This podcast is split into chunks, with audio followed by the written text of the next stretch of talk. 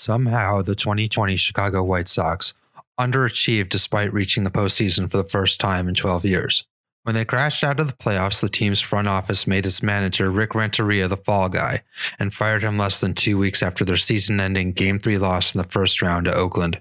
Three weeks into the COVID shortened season, the White Sox were 10 and 11. But in an August 15th win over St. Louis, Yoan Moncada, Yasmani Grandal, American League MVP Jose Abreu, and Eloy Jimenez tied a major league record by hitting four consecutive home runs. They went on to win 21 of their next 26 games and led the second place Minnesota Twins in the AL Central by three games with just 12 to go. Suddenly, the White Sox were on their way to a number one seed in the American League playoffs and a World Series contender in one of the strangest, most difficult to navigate years in sports seasons in American history, with a young, electric, and likable 40 man squad that included 13 players born outside the United States, playing for a manager with whom they shared much in common.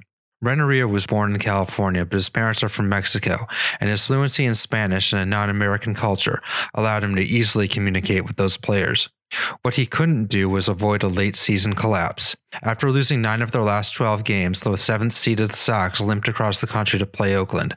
As 670 the score afternoon host Danny Parkins said, there would be quite a bit on the line. I wonder how far they'd have to go this year for me to feel very confident that he's back because I think he could win a playoff series, and I still would question it. This team is so talented. You don't want to have the question mark be your manager once the game actually goes off. If I had to bet on it, I'd bet on him not managing. This was somehow the worst kept secret in the city of Chicago. That Renteria would most likely lose his job despite ultimately finishing second in voting for AL Manager of the Year.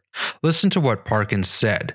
He thought Renteria could win a playoff series, which the Sox haven't done since 2005, and he'd still be gone at season's end, done in by some questionable managerial decisions during his tenure. They had been called out by Chicago area sportscasters and media, and their importance magnified and exacerbated during a three game playoff series. The series could be summed up in one game three play. Designated hitter Eloy Jimenez aggravated his sprained right foot running out a double, and as he hobbled back to the dugout, the White Sox hopes for winning the series vanished in a puff of smoke.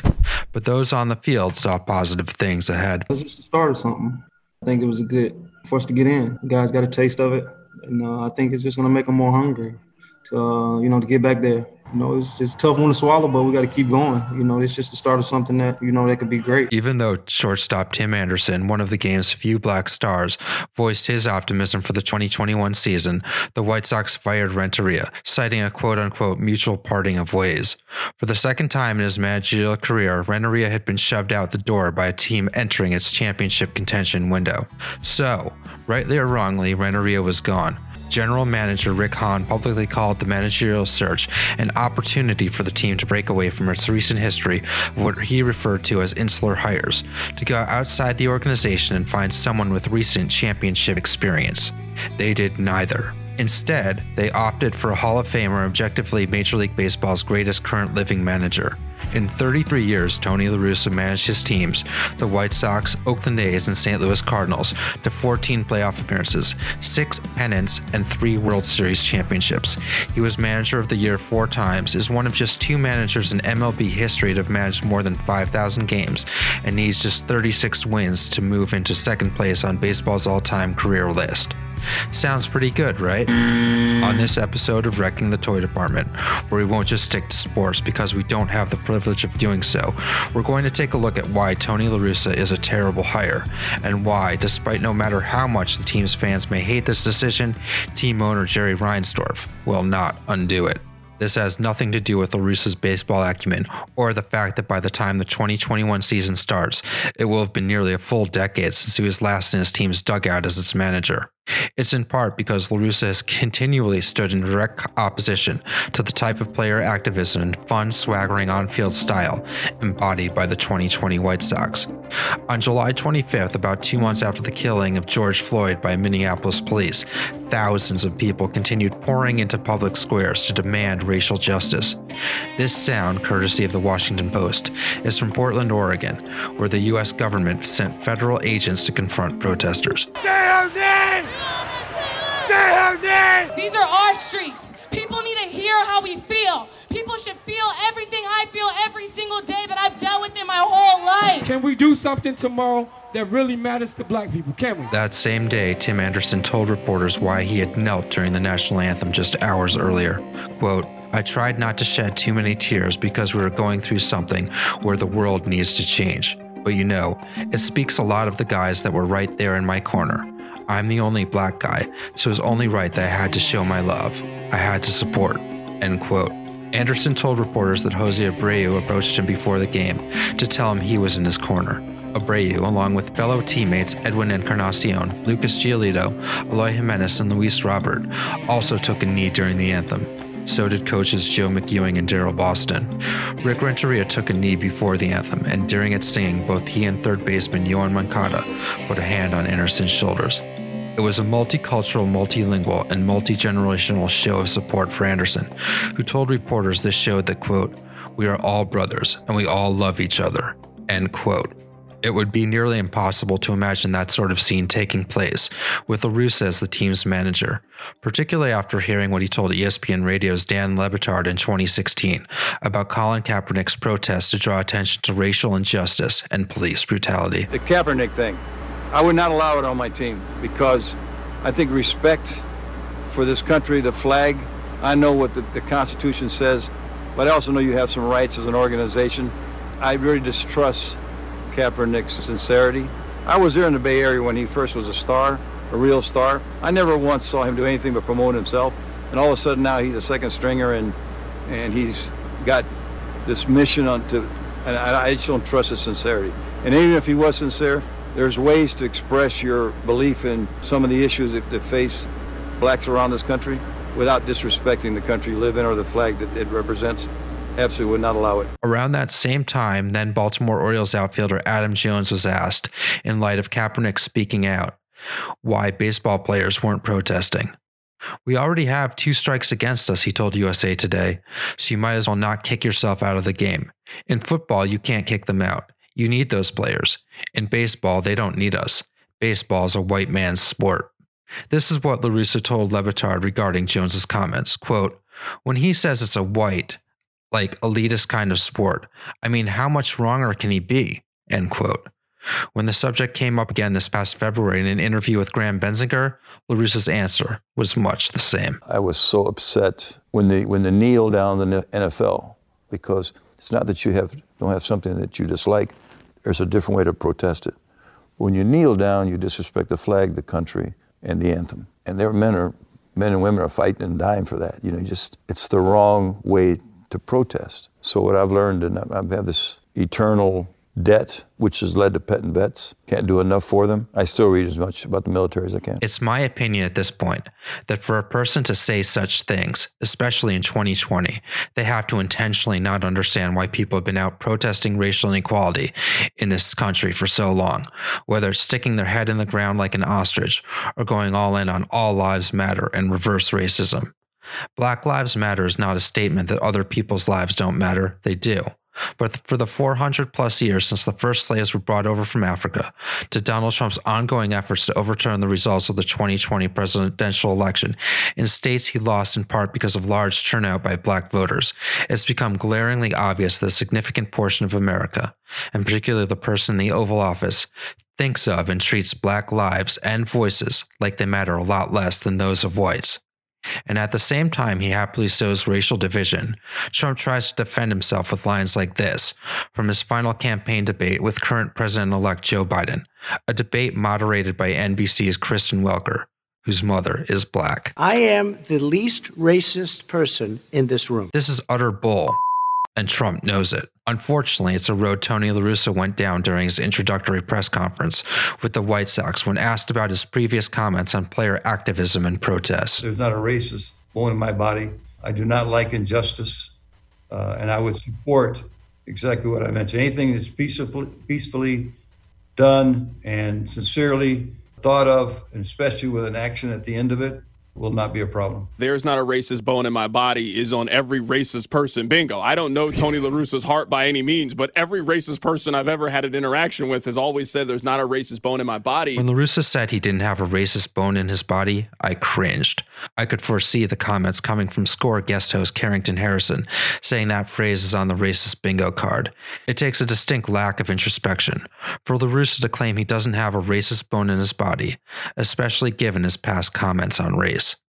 This is the same person who said in that same press conference that he would be fine with players celebrating on field and protesting and taking other activist actions off it if he deemed them to be quote unquote sincere. Asked by a reporter what gives him the privilege to judge his players' sincerity, this is what La Russa had to say. I evaluate players' commitment to our team, and based on watching them closely, you can detect the sincerity of when they say, "Yeah, I'm I'm all in for helping the team," and then you look around and you see that they're not all in. I think would, you you look at actions. You know, words words are words, and I would look at actions. Hmm. Sincerity might be a tough word for Tony La Russa. The Merriam-Webster dictionary definition of the word is quote honesty of mind and freedom of hypocrisy. That is not a good look for someone whose own sincerity is in doubt, and the following stories only serve to cloud the matter further. On October 28th, the day before La Russa's hiring was announced, ESPN obtained court records on his DUI arrest in February.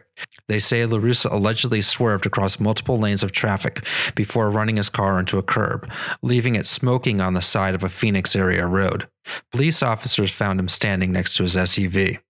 The arresting officer wrote in his report that La Russa asked, quote, Do you see my ring? I'm a Hall of Famer baseball person. I'm legit. I'm a Hall of Famer, brother. You're trying to embarrass me. The police report describes La Russa as, quote, argumentative. The Washington Post reported that La Russa refused to submit to alcohol tests, prompting the officer to obtain a search warrant for two vials of blood.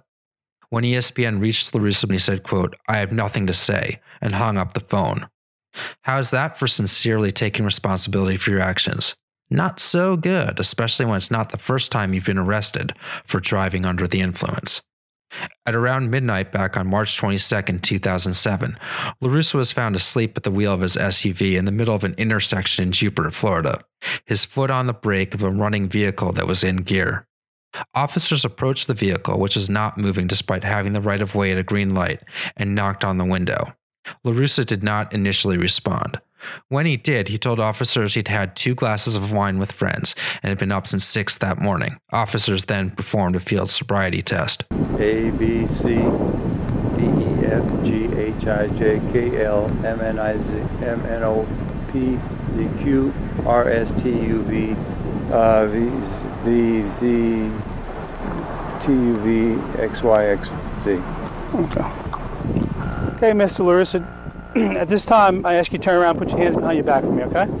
Being placed under arrest with the charge of DUI. La Russa gave police two breath samples, and, according to Jupiter Police, his blood alcohol level registered 0.093, more than Florida's legal limit of 0.08. This is what a dashcam video in the police car recorded La Russa saying on the ride to the police station. Let me, let me ask you two questions. Yes, sir. The guy on the radio says something about not being cooperative. Is he talking about me? No, no, no, that was Okay. another call. All right. Secondly, there's a difference between being asleep at the wheel and passed out at the wheel. I would challenge passed out. This is particularly bad, as going to sleep behind the wheel would imply he made a conscious decision to take a nap in the middle of an intersection at midnight with his vehicle and drive. However, La Russa did something different 13 years ago than he did in October, or November, or most of December. He directly addressed the incident, telling reporters the day after his arrest, quote, Last night's situation is the opposite of feeling good. It was an embarrassment, so I apologize to anyone who's close to me, members of the Cardinals organization, our fans. I regret it, take responsibility, and I'm not sure there's anything else I can say, unquote. On the day of his guilty plea, La Russa said, I accept full responsibility for my conduct and assure everyone that I've learned a very valuable lesson, and this will never occur again, unquote. But it did happen again, and it appears 13 years later that the valuable lesson La Russa learned is not the one we would expect anyone in this situation to internalize shame, embarrassment, a need to address the matter in order to atone in some way. Perhaps get some help. Nope. Not in 2020. Instead, it seems he's learned, and this is being backed up by those around him, that if you're a member of the old boys club, particularly as an older white man in Donald Trump's America, your actions don't have consequences as long as you ignore them and never back down an inch in your defiance. Even worse, score midday host Dan Bernstein says, is that despite his own lack of sincerity, La Russa is still perfectly comfortable judging that of his players. He said it's going to be up to him. He'll he'll decide if a an on-field celebration is sincere. He'll decide if somebody wanting to protest social injustice is sincere. That that is up to him. He he is he is the arbiter. He is the judge of sincerity. Wonder how that's going to play now. But the powers that be have decided sincerity is overrated and not worth their time when it comes to themselves and the people they hire. More than a full week after La Russa's second known DUI was made public, the White Sox had yet to comment publicly.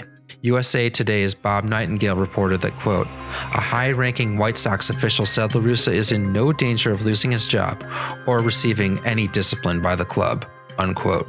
Nightingale then shared his opinion with NBC Sports Chicago's White Sox Talk podcast on the severity of La Russa's actions and how they should impact his future employment. With a DUI, I'm also also a Hall of Fame manager. So I think there's so many things on his resume that just overshadow an errant judgment. You know, whether he had a you know a sip of wine or you know a couple of glasses of wine. But hey, there's there's a lot of worse things that have happened out there besides a, a, manager, you know, getting pulled over on suspicion of a DUI. This is a bad sports take at its finest, and not just that, it's a terrible societal take as well. A shining exhibit A of systemic inequality.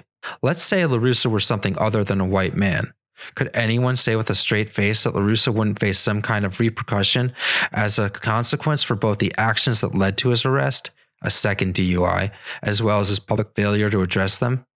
As President elect Joe Biden would and did say several times during the first presidential debate Come on, come on, come on, come on, come on, come on, come on, come on. Seriously, though, La Russa is all sorts of lucky. On Monday, his lawyer pleaded down the DUI charge to reckless driving, and with it came one day of home confinement, a $1,400 fine, and 20 hours of community service. John McEnroe, do you think this punishment is appropriate? You can't be serious, man. You cannot be serious! That's just him yelling at a Wimbledon chair umpire over what he thought was a blown call on a serve. Can you imagine his actual thoughts on this, shall we call it, indiscretion? Seriously, though, this is how a caller to the Scores Dan Bernstein show summed up the White Sox and La Russa's straight up lack of shame and accountability for their actions. To me, this gets to the heart of what the Black Lives Matter movement is trying to point out. An old white man gets pulled over for drunk driving and gets, according to the report, argumentative. And what happens? He gets rewarded, in this case by being hired as the next White Sox manager. Now, if a black man gets pulled over for a DUI and gets argumentative, he could potentially get shot this behavior should not be rewarded, and in this case, it is. For nearly two months, the White Sox didn't force La Russa to publicly address his arrest. It was not until the plea deal became public that La Russa spoke out about his actions for the first time. I begin by saying that I brought this on myself. I know it. I feel deep remorse and regret over what I did. It's impossible, actually, to explain how daily and deeply this gets at you and, and has bothered me for a long time. Obviously, I displayed bad judgment that night in February. I am grateful for the White Sox for standing by me. Even though this happened before they hired me, I really feel like I let them down, and many others, my family, friends, and I think starting out in Chicago, I've let the fans down. I think about fans in Oakland and St. Louis. Many of them became friends, and now starting again in Chicago, it's not the way I wanted to to start my relationship the second time around. This apology sounds distressingly like what he told St. Louis reporters the first time this happened back in 2007. If I'm allowed to judge his sincerity, the statement sounds both cavalier and rote at the same time. It's all words and no action. I hope he appreciates how ridiculously entitled he is, how incredibly lucky he is. There's a lot of things it's good to be, and this has all been pointed out in the wake of all of this. You're damn right it's good to be white. It is also good to be rich. It is good to be famous. And it is good to be well connected. It is good to be well represented. When your lawyer is the DUI specialist to the stars, who has worked with all of these judges before and knows the ins and outs of the system. And when you can afford whatever the retainer is and whatever the hourly is, and you've got very powerful people calling in favors for you, it is good to be so many things, and it is really damn good to be Tony La Russa. I don't know if La Russa truly understands any of that. He certainly isn't acting like it, nor is the man who hired him, White Sox owner Jerry Reinsdorf. Instead, it feels as though the hiring and subsequent backing of La Russa is a rebuke to the swagger and charisma that's at the core of the team Reinsdorf owns. It's like the back of the hand Republican Senate Majority Leader Mitch McConnell gave President Barack Obama shortly after his 2009 inauguration. Our top political priority over the next two years should be to deny President Obama a second term. Anderson has kneeled during the national anthem with his teammates at his side, some kneeling and others showing their support with a hand on his shoulder. He's spoken to the fact that he's the only black player on his team in a sport that has seen the percentage of black players at the major league level decrease from 16% in 1994 to just 8% in 2019. Like many of his teammates, Anderson wears his heart on his sleeve on field, unapologetically flipping his bat to celebrate home runs, and publicly backing up players whom others, like La Russa, would accuse of breaking baseball's antiquated unwritten rules. In August, San Diego's Fernando Tatis Jr. hit a grand slam on a 3 0 pitch with his team leading by seven runs. Asked about this, Anderson told the Chicago Tribune, quote, There's no need to apologize. You hit a home run. He hit a grand slam. What are you apologizing for? But it's that same attitude that bothers baseball's gatekeepers, of which La Russa is one, judging by his comments to the Washington Post on the same incident. Quote, It's just not sportsmanlike. The way it was described to me, it's team against team. That's what our sport is, with these very talented individuals matching up. What it isn't, though, is an exhibition of your talents, unquote. This is utterly ridiculous. Team sports is exactly an exhibition of your talents. Sure, it's supposed to be within the framework of trying to help your team win, but if you don't exhibit your talents, no team will ever draft you and no fan will ever lay down good money to see you play. It's also possible for a team to overcome a seven run deficit in the ninth inning. Just saying, it's been done before. To paraphrase an overused sports cliche, if you don't want the other team to score, play better defense, or in this case, throw a better 3 0 pitch. But self expression, youthful exuberance, and fun should take a back seat behind some possibly hurt feelings. Give me a break. Also, take note of the fact that these garbage accusations about breaking baseball's unwritten rules are most often directed at minority players like Fernando Tatis Jr. and Tim Anderson, and leveled mainly by the white overseers of proper baseball decorum, like Tony La Russa. Little more than two months later, La Russa was telling reporters that his views on race and racial inequality have evolved. I hope they have, but I must say I doubt his sincerity. In his first public statement about his February arrest, La Russa repeated nearly verbatim the apology he gave after his first DUI arrest and followed it up with this. I know I don't have a drinking problem, just like I know I made a serious mistake in February.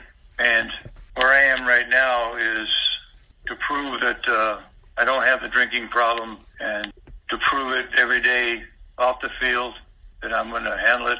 And what's painfully clear to me is if I have a drink, I will not drive. This was his second DUI, and he gives us the same apology and explanation from his first. And despite completing a 20 hour alcohol counseling program, he said publicly that not only does he not have a drinking problem, he will continue to drink. If his thinking on his own alcohol consumption hasn't evolved in 13 years, why should I trust that his views on race have come so far in such a short period of time? This is the man who will be judging the sincerity of the black and Hispanic players he will manage, and he knows he'll be protected by his benefactor, Jerry Reinsdorf. The day the White Sox announced La Russa's hiring, October 29th, ESPN baseball reporter Jeff Passan reported via Twitter that the hiring was a Reinsdorf decision. Simple as that. Reinsdorf has publicly said his greatest regret as team owner was letting then White Sox GM Ken Harrelson fire La Russa in 1986. Shortly thereafter, he relieved Harrelson of his general manager duties. It is not one of his great regrets, as 670 The Score's Matt Spiegel said of the La hire, to not look beyond his own organization when it comes to managerial searches. He gets a chance to right that wrong, and that desire for Jerry Reinsdorf to play with his toy as an owner supersedes the vision of the executive he's put in charge, supersedes the good vibes, babe, of his fan base, which has come to love this team and love what they represent, that fan base, almost to a man, feels insulted because this is what they've done historically with managers. They went and got Robin Ventura after he was raking an infield in California, and he did like a personality test. Other than that, they knew him from years past, and they gave him that job. Ozzie Guillen was somebody that played for them, and he interviewed, and and they kind of liked how grumpy he was, and and they gave him that job, and and that worked out for a long time. But Ricky Renteria, he was the bench coach who just happened to be sitting there after Ventura had been there for two years too long. This is how they've chosen managers, not through some well thought out modern process, which is how they've been doing everything else. This is how Hahn explained the White Sox's decision to hire La Russa during the introductory press conference, followed by Dan Bernstein explaining why he thought Hahn kept using passive verb tenses during the announcement. In the end, Tony was the choice because it's believed that Tony is the best man to win, help us win championships over the next several years and usher us into what we expect to be a very exciting phase for, for White Sox baseball. Oh, that had to be hard. It is believed. The passive voice. Tony was the choice. It is believed that. That is, I mean, boy, that, that had to be a rough day for him. Since the hiring was made, La Russa has taken great pains to publicly redefine his relationship with Reinsdorf, asking, tongue in cheek, he said, how close one could be with someone who fired him in the middle of the 1986 season and quote unquote destroyed his family. That seems laughable when you take into account that approximately three weeks later, La Russa was managing the Oakland A's. The fact that La Russa has been a regular in Reinsdorf's owner's box despite working for other teams, and that the person responsible for firing him has publicly lamented it for more than three decades. Danny Parkin's response to La Russa's dodge on this question? How do you do this again and keep getting the job? And the answer, of course, is the old boys club. That's what this is. And that's why I can't give the White Sox the benefit of calling them a good organization anymore. You don't do this if you're run well. Period. Old? Check. White? Check. Buddies with the man in charge is also an old white man? Check, check, check, and check. And that, no pun intended, trumps everything that is so very wrong about this hire. The owner bigfooted his team's general manager and quite possibly his executive vice president as well, and damaged morale within the team's front office, as well as his reputation around the league. He's rebuked his star player by hiring someone whose political views on field and off are the polar opposite, and handed the keys to a manager who believes he has the privilege to judge the sincerity of his players' actions on field and off, but has shown no sincerity and little accountability for his most recent DUI arrest. The day of La Russa's hiring, not a single member of the White Sox commented about it on social media. More than a week after La Russa was introduced as his manager, and before La Russa had yet to contact him, this is what Tim Anderson told reporters about the hire. Quote, I won't change my style the way I play for Tony. That won't happen. I will continue to be me. I always have and always will be. We'll see what happens, I guess, if I do do a bat flip. There's been a lot of news saying that we might not get along. Hopefully, we can get along and continue to do what the ultimate goal is to try to win a championship on the South Side. I'm just ready to pick his brain and learn the knowledge. Just try to have fun with it, if he allows that. I'm going to ask him, How much have you been reading? You know, a lot of people have been saying we're not going to get along. So I'm going to ask him, Why do you think that? End quote. Why indeed? It's not as though La Russa has tried to fill in the blanks. Rather, it seems he's gone out of his way not to. And that's because Jerry Reinsdorf has empowered his pal to not take accountability for his own actions, while at the same time standing as judge and jury to hold others accountable to his hypocritical standards of sincerity, both on and off the field. And this coming from someone who doubts the sincerity of Colin Kaepernick and pushes back when one of just 69 black players out of 750 major leaguers in 2016 calls baseball, quote, a white man's sport Reinsdorf siphoned off the goodwill his 2020 squad built with his fan base by hiring someone who stands as a human rebuke to everything that's made the White Sox relevant, likable, and competitive. Despite everything that could have been done to avoid this situation, it seems the 2021 White Sox will serve as an experiment in miniature as to how the United States will transition into a post Trump era. My advice here break out some cold drinks and get some popcorn popping. Previews indicate the 2021 White Sox season should be quite a show. This episode of Wrecking the Toy Department was written, voiced, edited, and produced by me, Jake Williams. My thanks to Kevin MacLeod for the following musical compositions I Can Feel It Coming, The Complex, Unity, Fearless First, and Division. If you're enjoying what you're hearing, please subscribe wherever you get your podcasts. Tell a friend and leave a review and rating on iTunes. Thank you very much for listening.